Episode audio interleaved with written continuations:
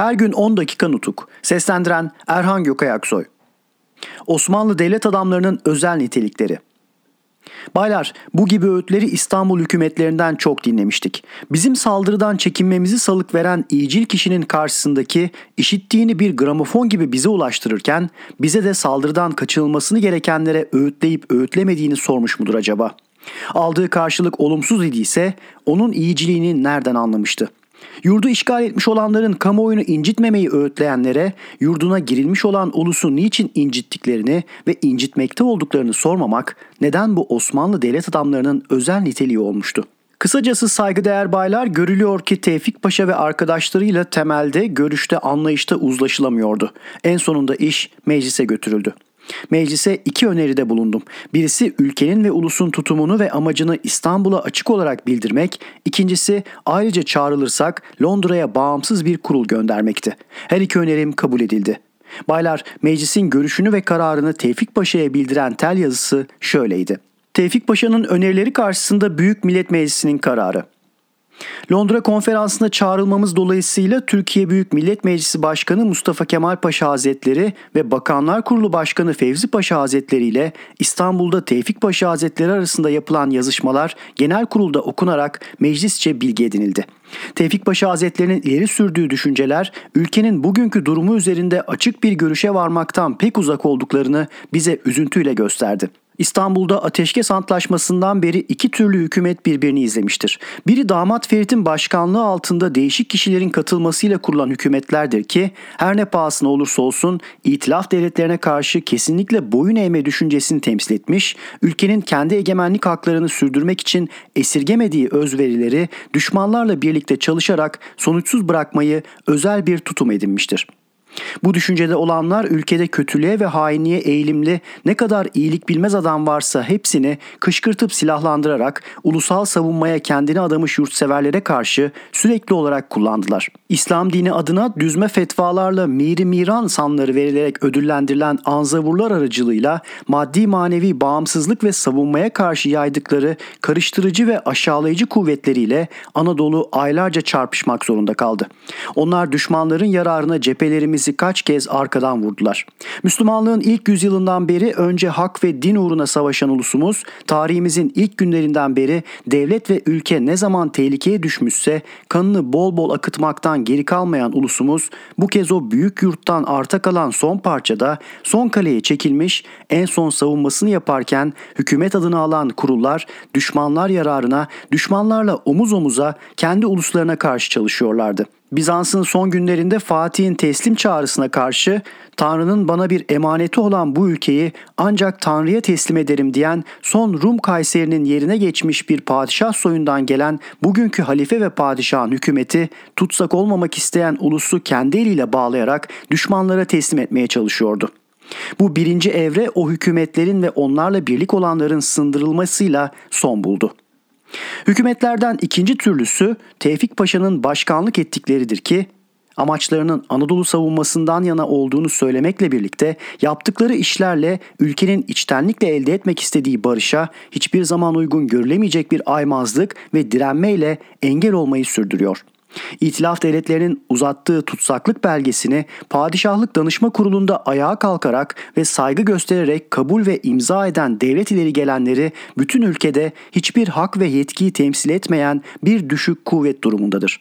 Anadolu ve İstanbul bağımsızlıkla tutsaklığın, özgürlükle bağımsızlığın çatıştığı ve karşılaştığı iki ayrı parça durumunda kalmıştır. Biz ülkenin tutsak edilmiş, özerkliğini yitirmiş parçasını özgür ve bağımsız yurt parçasına bağlamak istiyoruz. İstanbul'un ileri gelenleri tümü oluşturan ve bütün bir düşmanlık dünyasına karşı kendini şeref ve dirençle savunan özgür parçayı tutsak ve bağımlı parçaya uyruk etmek, bağlamak istiyorlar. Bütün Anadolu'yu özgürlüğüne ve bağımsızlığına tutkun bütün ülke çocuklarını ve bugünkü kıyıma uğramış İslam dünyasının ruhunu temsil eden Büyük Millet Meclisi İstanbul'un hasta ve özgürlükten yoksun bir kuruluna uymayı hiçbir zaman kabul edemez. Meclisimizce kabul edilip yayılan ve bütün ülkede yürürlükte olan anayasamız gereğince egemenlik sınırsız ve koşulsuz ulusundur. Ulusun yasama ve yürütme gücü ise onun gerçek ve biricik temsilcisi olan Büyük Millet Meclisi'nde belirir. Bu hükümler karşısında delegelerimiz İstanbul'a gidip oradan seçilecek bir kurula katılamaz ve oranın vereceği yetki belgesiyle dünyaya karşı ulusal davamızı savunmayı üzerine alamaz. İsterseniz haklı ve eylemli olarak tam bağımsızlığı bulunan bütün yönetim örgütleriyle ülkeyi yöneten, ordularıyla doğuda ve batıda düşmanları ezerek ülkeye barış yollarını açan meclisimizin delegeler kurulunu ülkeyi temsil edebilecek biricik kurul olarak tanırsınız.''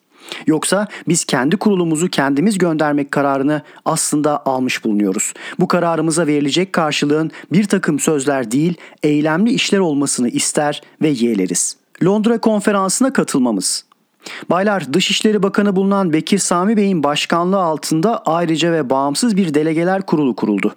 Bu kurul Londra konferansına özel olarak çağrıldığımızda katılmak üzere ve geçecek zamandan yararlanmak amacıyla Antalya üzerinden Roma'ya gönderildi.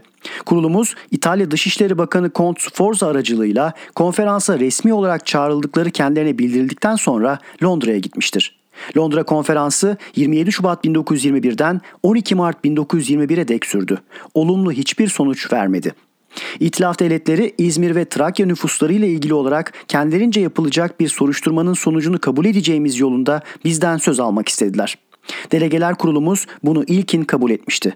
Ankara'dan yapılan uyarma üzerine sonradan soruşturmanın yapılmasını Yunanlıların buralardan çekilmesine dek erteleme önerisinde bulundu.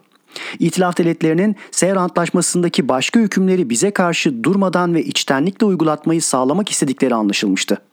Delegeler kurulumuz bu konudaki önerilerin kabul edilmediğini anlatır nitelikte karşılıklar vermişti. Yunan delegeleri soruşturmayı temelinden kabul etmemişlerdi. Bunun üzerine itilaf devletleri delegeleri Türk ve Yunan delegelerine kimi önerileri kapsayan bir tasarı vererek hükümetlerinden bu tasarılar üzerine alacakları karşılıkların konferansa bildirilmesini istemişlerdi. Bizim delegelerimize verilen tasarıda Sevr Antlaşması hükümlerinde yapılacak değişikliklerle ilgili şu noktalar vardı.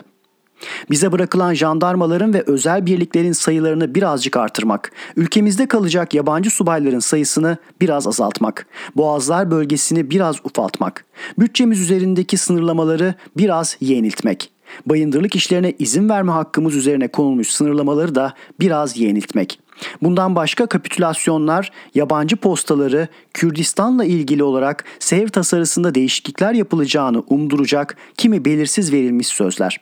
Yine bu tasarıda Ermenistan sınırlarının belirtilmesi işi Milletler Cemiyeti'nin göndereceği bir komisyona bırakılmaktaydı. İzmir bölgesinde de özel bir yönetim örgütü kurulacaktı. Sözde İzmir ili bize geri verilecekti. Ama İzmir kentinde bir Yunan kuvveti bulundurulacak, İzmir sancağı güvenlik işleri İtilaf devletleri subaylarınca yönetilecek, bu sancaktaki jandarma kuvveti nüfusu oranına göre çeşitli halktan kurulacak, Milletler Cemiyetince bir Hristiyan vali atanacak, İzmir ili Türkiye'ye gelirinin çoğalmasıyla artacak yıllık bir para ödeyecekti. İzmirili için önerilen bu çözüm ve düzenleme 5 yıl sonra iki yandan birinin isteği üzerine Milletler Cemiyetince değiştirilebilecekti. Delegeler daha yoldayken başlayan Yunan saldırısı. Baylar, İtilaf Devletleri Delegeler Kurulumuz aracılığıyla yaptıkları önerilerin karşılığını almayı beklemeden daha delegelerimiz yoldayken Yunanlılar bütün ordusuyla bütün cephelerimize saldırdılar. Görüyorsunuz ki baylar, Yunan saldırısı konferans ve barış hikayesini bize zorunlu olarak bıraktırıyor. Şimdi izin verirseniz size bu saldırıyı ve sonucunu anlatayım. Yunan ordusunun Bursa ve doğusunda önemli bir grubu, Uşak ve doğusunda da başka bir grubu vardı. Bizim kuvvetlerimiz de Eskişehir'in kuzeybatısında, Dumlupınar'da ve doğusunda olmak üzere iki gruptu. Bundan başka Yunanlıların İzmit'te bir tümenleri, bizim de ona karşı Kocaeli grubumuz bulunuyordu. Yunanların Menderes boyundaki birliklerine karşı da birliklerimiz vardı.